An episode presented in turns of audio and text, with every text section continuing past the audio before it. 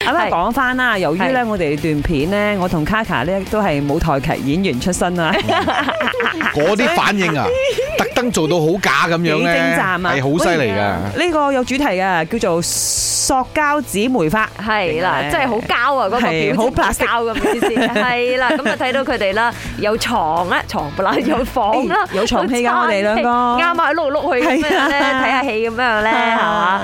誒到餐廳啦，到泳池啦，啱睇雲世 J D Memory 好靚嘅呢一個環境，係啦啊 OK，即係如果你真係 staycation 嘅話，係你住一間酒店啦，係乜嘢係你覺得最重要，一定要有嘅林？生好少 staycation 嘅，因為林生間屋企咧就成個總統套房咁啦。你話你自屋己本身係住 v 啦，係啊，你話你屋企如果軍仔要嗯執房咁幫唔總統套房啊，係咁你如果你去住嘅話，你住做咩咧？林生床最重要，咩都嗯唔使講，嗰張床一定要舒服夠係啊靚。係哦，即係難難得你可以好好咁瞓覺休你息。講緊幾萬蚊一啱張，啱嗯啱 Ừ. 啱啱，枕頭都為個人，好似你好瞓去嘅。呢間 JW Marriott 咁樣。佢個床係出晒名嘅，出晒名㗎，好佢瞓下邊之前咧有擺張床喺度，你可以買走㗎，就係佢酒店張床。 You're right, you're right. 啊我咧就係注重咩可以打卡嗯，由於有人覺覺得我係網紅嘅關係啦，喺嗰度踢我啊，講我係網紅啊，所以身為一個網 紅，梗係打卡最重要啦。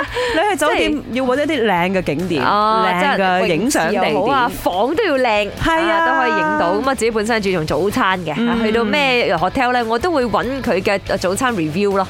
啊，係咪豐富啊？係呢咪樣正嘢啊一般上好我食都會啊 skip 咗㗎，因為你個自然醒啊嘛。 我會瞓到貼時間咧就趕住出門㗎會啦。㗎，我教勞中意食你叫食 room 早餐 service 噶啦，富豪係咁樣 啊！總統套房啲富豪咧啊，係真係送上去俾佢食。 I say，中東套房我未住過，話俾你聽，冇屈我。à. OK。